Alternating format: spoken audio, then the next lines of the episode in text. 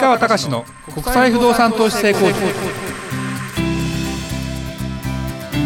皆さんこんにちは。市川隆の国際不動産投資成功塾。ナビゲーターの吉川良子です。この番組は株式会社国際不動産エージェントがお届けしております。市川さんこんにちは。はいこんにちは。国際不動産エージェント代表の市川隆です。りょうちゃん今日はねもう、はい。いきなり本題行きましょうか本題。はい、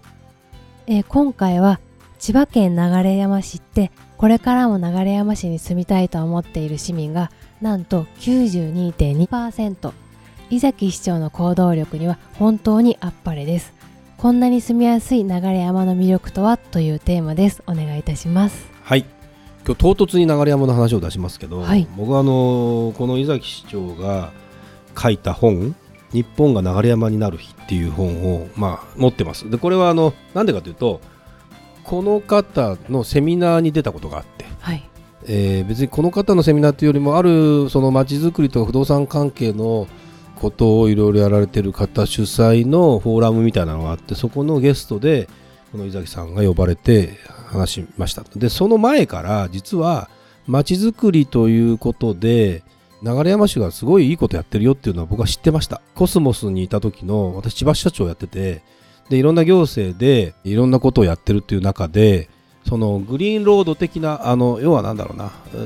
街並みに緑をうまくちゃんと導入してくれるとあのなんだろうなすごく、まあ補助補助金が出るというかねものすごくそういうことに対して積極的にお金も出してくれるような市長だということで知ってました。でこの方今ねまだ現役の市長さんです。で今5期目かな。多分市長って4年ぐらいが人気だから5期目って20年ぐらいやってるのかな。はい。東京生まれの方でで2003年より流山市長をやられてるということで別にそのその東大出たかとかってそういうわけではないんだけども、えーまあアメリカのサンフランシスコの大学院で、えーその地域都市計画とか交通計画とか環境アセスメント業務とかをやって帰国されてて年齢でいうと1954年生まれだから667ぐらいかな。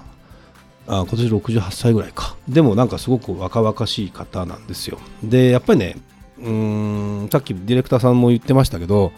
その行政の長って市長さんとかってもうその人で変わるのね。絶対その町ってやっぱ権限ものすごく多いしもちろん一時期ね有名になった橋本さん橋本徹さんとかが大阪市長とかで変わってまああの方もちょっと違う意味での政治家だったりするからそのいろんなことをやって結局引退はしてますけどこの方の基本的な考え方としてまずねあ何がすごいかっていうとそのまず役所を役所役所せずに何が足りないかっていうことなんかから始まってるんですよ。でまず市長になった時に何をテーマにしたかっていうことで考えた時にマーケティング化っていうのを作ってマーケティングの、えー市役所の中にですよ。マーケティングという概念も何もない。そりゃそうなのよ。ないのよ。もう役所って普通に考えればね。なんだけどやっぱりですねこの街をやっぱり良くしていこうということ自体を考えた時に何が大事かっていうとこなんかを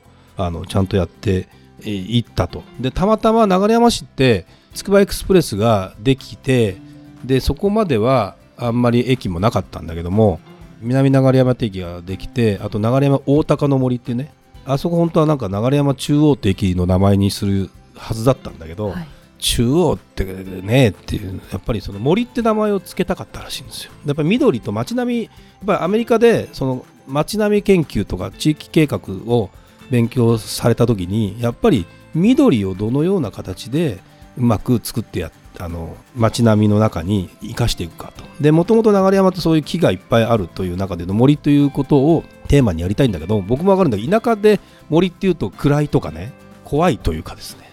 だからあんまりそのポジティブな感性ではなくて割とネガティブに僕もだからね緑という色があるじゃない。はい。で僕も育ったところの緑が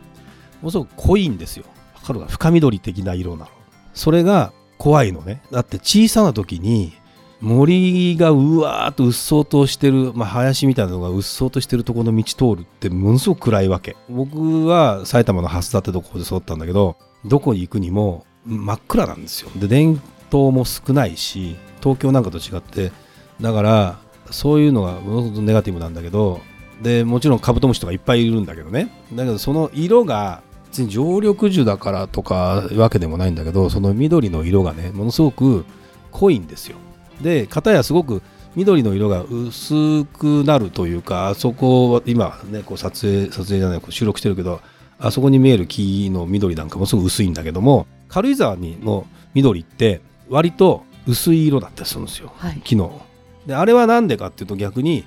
あの軽井沢って浅間山が噴火してで平地ができてみたいな形なんで土壌が良くないんですよ。溶岩だから。だから作物があんま育たない。だから雑草がそんなに生えない。そうすると綺麗なあのそういうそその中でも育つような木しか生えてないからものすごくその綺麗なんだよ景色的に言うと。でそれってヨーロッパにも似てて。でアメリカの芝生とか芝生の庭とかさヨーロッパとかさ芝生の庭とかってはい。あるじゃない、あれって日本でなんでそんなに芝生の庭ができないかっていうと雑草がもう桁違いで生えてくるんですよ。あそうなんですね。でもアメリカヨーロッパの例えば、まあ、あのウクライナみたいな国葬地帯は別とすれば土地が越えてないからお庭の手入れが楽なんだよね。芝とかも。でこれってものすごく矛盾してる話なんだけど本来は土地が越えてた方がいいけどそうすると田んぼにしたりさ畑にしたりになるじゃない。だけどそのそういうのができないとただ、まあ、ほっとくというか牧草にしとくしかないっていうのは逆にそういうことだったりするんだけどもそういうなんかねこの緑のこととかをとにかく共生するという町だということとあとはやっぱり流山市が今やっぱ重視してるのは子育てしやすいっていうところでで今だから流山市どうなってるかというと保育園の待機児童ゼロになったのね、まあ、今は、まあ、最新のちょっとデータは分かんないけど努力してやってるところであけばそうなんだろうけどそれでも人気があるところ駅前とかだと集中しちゃうんで駅にバスで送り迎えできるというかそこに連れてきてくれれば駅にある施設じゃないちょっと離れたとこまでちゃんとバスで送ってってくれますよと。送り迎えしてくれますよと。だから親親御さんはここに送り迎えしてくれればいいですよみたいなこととかも全部やってそれで育子育てがすごくしやすい街。でなおかつ東京にもアクセスが良くなってというようなことなんかを考えた時に、えー不動産の価格もいろいろその後流山行って調べたりしたけどすごく安かったんだけど 今はそんなに安くもなくなってきてるぐらいいい値段になってきはきてるけどでも一回人間ってこうなんだろうな住みやすくなってしまうとなかなか外に行かないしまあ松戸とか柏っていうのがもちろんその周辺にはあってで柏も柏の葉キャンパスというですね、まあ、東大の柏のキャンパスがあったりするようなこととかもあったりしていろんな街づくりをやったりはしているんだけどもまあ流山市のそのブランドを柱は何かっていうと都心から一番近い森の町っていうのを発表してでただこの時に地元の人が森っていうのはネガティブだみたいな話だったんだけどもだんだんそれは払拭されてちゃんとあの区画整理もされてきれいになってやってきてるというようなこととかですね。やっぱりその改革をとにかくやってますよね。でまあそういう方がもうやってるとですね例えばその人の数職員の数なんかも減らしてで役所の人件費も減らしながら、えー成果を上げていくとかいわゆる民間的な発想で行政の改革っていうものをやってったりするってことは十分できたりするので多分あれだろうね。今後日本でやっぱりこういうその各市の行政の長がこういうできる方がみんなやり始めたら変わるかもしれないね。で今課題はね夏都心から一番近い涼しい街の創造っていうですね。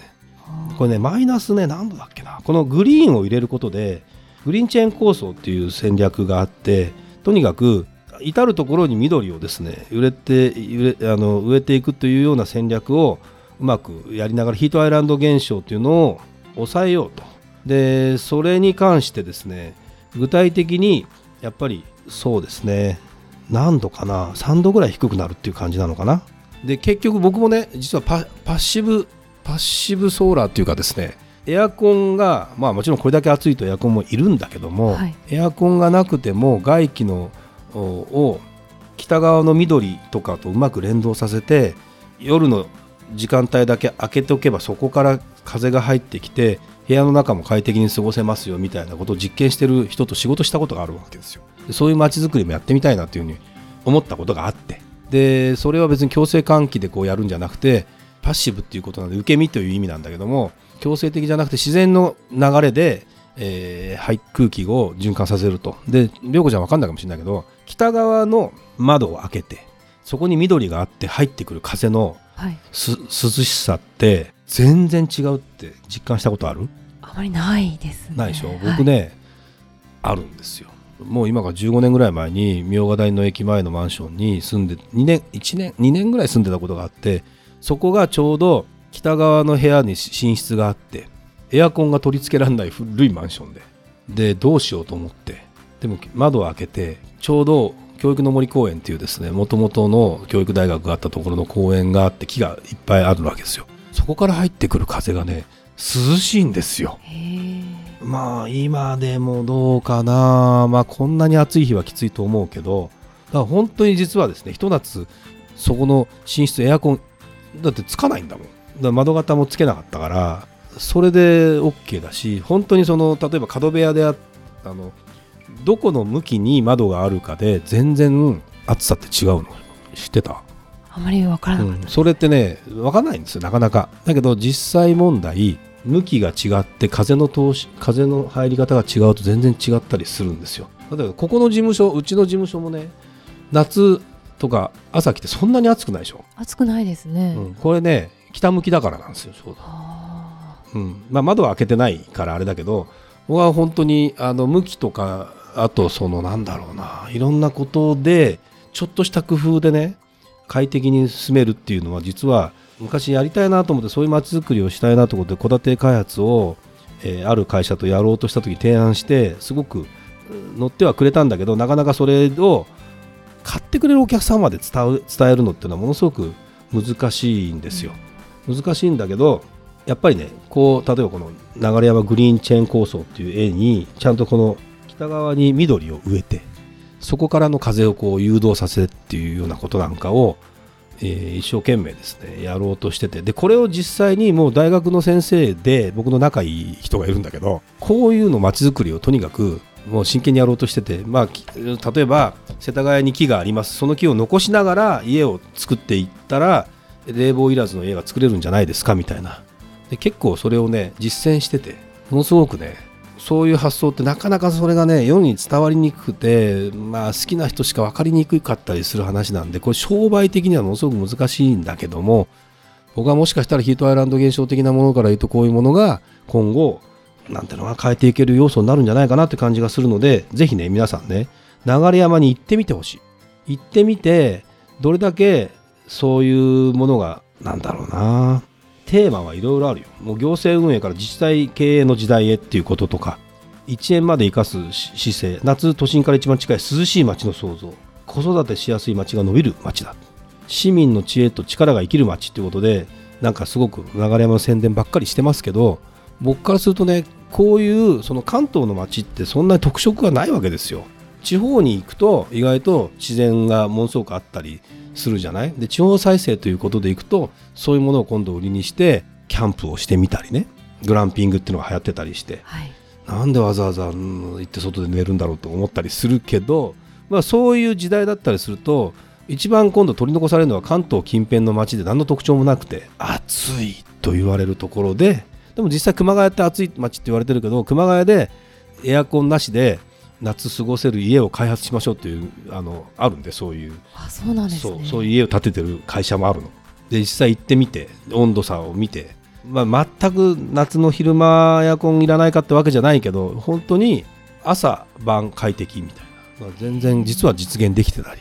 するのでそういうものなんかをねやってみるのもいいんじゃないかなって感じはものすごくするので今日はねちょっとこの流山の話をちょっとさせてもらいました。やっぱり住みたいとずっと住みたいと思ってるのは92%ってすごくない？ね。もう住みたくないやって思ってる人がいないんだよこれ。これ元々昔はね60何パーセントだったらしいのよ。だけどそれがもう90何パーセントってことはもうさすがにすごいねこの町は。と思うので別に僕流山市から何のお金もらってるわけじゃないですけど でもねぜひ皆さんあのそういう形で注目していただけると面白いかなと思います。はいありがとうございました。それではまた次回お会いしましょう。